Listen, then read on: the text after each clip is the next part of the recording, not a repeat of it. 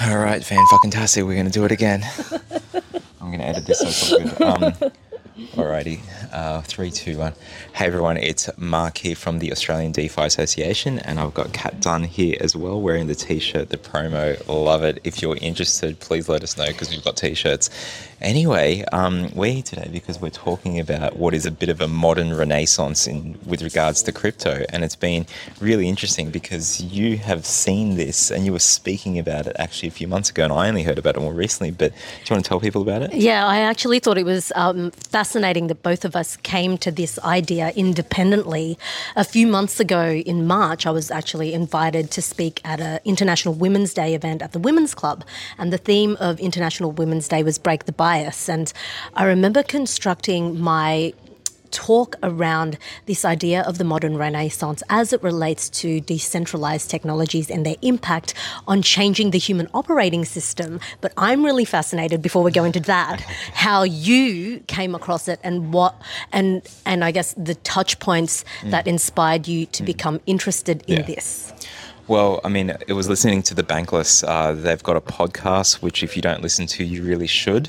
Um, they've got amazing guests and amazing ideas over there. And what they were talking about was like it just had the word Renaissance on the the show, and I thought, well, what are they talking about here? So when I listened to it, they explored how the modern Renaissance that we're going through with crypto is very similar to what happened in the past. So in the past, um, we were living somewhat in the dark ages. There's people just living on farms. It's a very um, kind of agri kind of lifestyle. You don't explore much. There's not much freedom.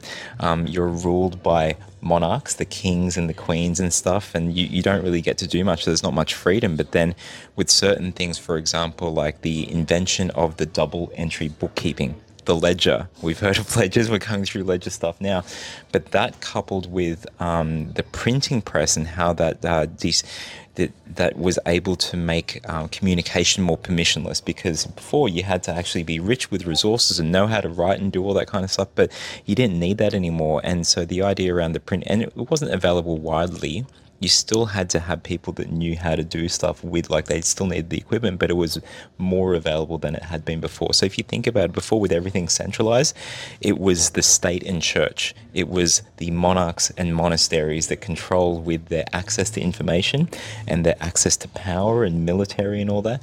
And with the printing press and the ledgers you had people like the, the medici family that were able to sponsor art and science and because of that, it led to these ideas, this enlightenment, and what we see now as like the modern era. And there's all of these things about, you know, being centralized and being permissioned that they were overcoming, and they did in certain ways. And it feels like it's paralleled with what's going on right now. So the fact that you've done this kind of talk, I think, is there's, there's, if there ever was a sign, this is a sign. So can you tell us more about yeah. I mean, it's certainly in the field, and um, I, I love your.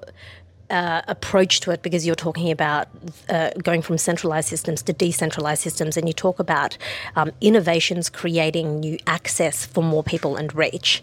And where we parallel is um, in the recognition that the Renaissance at the time, between the 14th to the 17th century, people debate when it actually was in terms of a period, but it signaled the movement from the medieval era to the modern era. And why I was really interested in this as a concept was um, in describing or exploring this idea of breaking the bias. I really explored um, the the shift or the wish of the people and societies to move from humiliating operating systems to dignified operating systems. And what I mean by that is, and if I can go into my background, which um, kind of gave me a first-hand experience of this just anecdotally, working across corporate law, funds management, traditional institutions, and then moving into a humanitarian poverty alleviation career, the reason that I felt quite disgruntled in that traditional corporate space was I noticed that um, the system really seemed to and uh, you know, I'm not going to go into the bells and whistles of it, but I really noticed that there were incentives and attitudes in those systems that rewarded a couple of things. Um, it rewarded the the it rewarded profit making and bringing in money above all else. And what the impact of that from an incentive and a cultural perspective is that those who have money and bring in money are valued above those who Yeah. don't have that capacity. So shared services or operational staff are um, treated in organisations with less dignity than those who are, say, the salespeople or in the profit-making centres, right? Or the, they're called they're even called that degrading term, the cost centre, Yeah. rather than a profit centre, Exactly. which is It's still to fascinating. this It's day. a cost centre. Yeah, yeah. And so I was thinking about the impact that having um, having that lack of value, or at worst being devalued, has on people. And what it does is it's humiliating. And what you find with people who are humiliated is they become enraged. And if you think about the attitude and norms um, that can create disengagement, disillusionment, dissatisfaction, anger in one corporate or institution, imagine the impact of that system, which is, by the way, the norm across the whole society. And you know what impact that had? Well, one of the parallels we see now uh, is what happened in the recent Australian election on Saturday, where there was a massive swing against both the major parties towards independents. And so that's.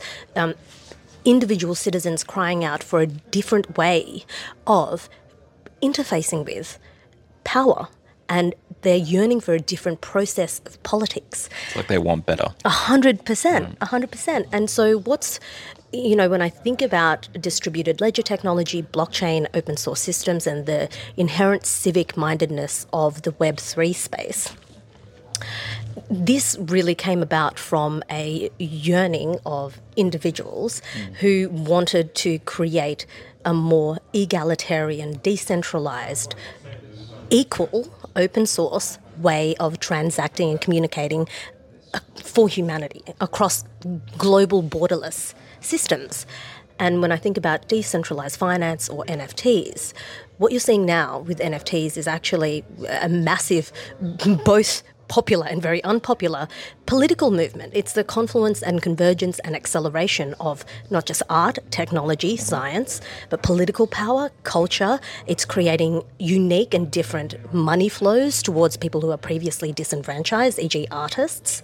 And so it's opening up a new, a modern renaissance, right? Yeah, it's it's interesting because a lot of people just think of the NFTs as just the oh, it's just artworks. Like, why would I pay for a JPEG and all that kind of stuff? And there's more to it. There's some messaging. Like we we have memes, we have meme culture, and we think that we're the ones that invented it more mm-hmm. recently. No, there were memes back in the, the those medieval or sorry the the Renaissance kind of periods because Martin Luther nailing his propositions against the church to the door and the creation of even memes back then. You should watch the Bankless episode because there's things like carvings in copper of bishops in degrading kind of positions, and it's like the the humor that they had and how they shared it. They used the technology available at the time to send the message that they're not happy with the current ecosystem and how can we make this better. And it didn't matter if you couldn't read; you could see the picture. The message got across, and it's just really interesting with the meme culture that's out there and how that you know there is more underneath the surface of a picture.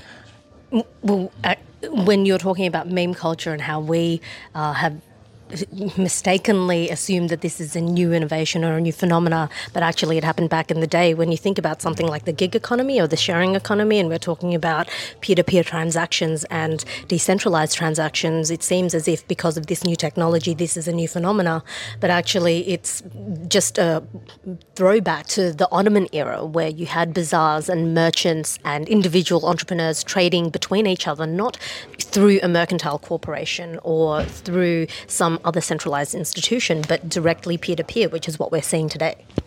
It is amazing how much parallels there are, and I think we've got much more to unpack with all of this. But Kat, thank you very much for your time. Watch out for more of these snippets. I think now that we've got the equipment and uh, you know we're seeing more of the people in our group, uh, we're definitely going to be doing much more of these like little snippets and stuff. So stay tuned. And if you have any ideas to add to our modern Renaissance conversation, keep them coming. Please add. Okay, cheers. Bye.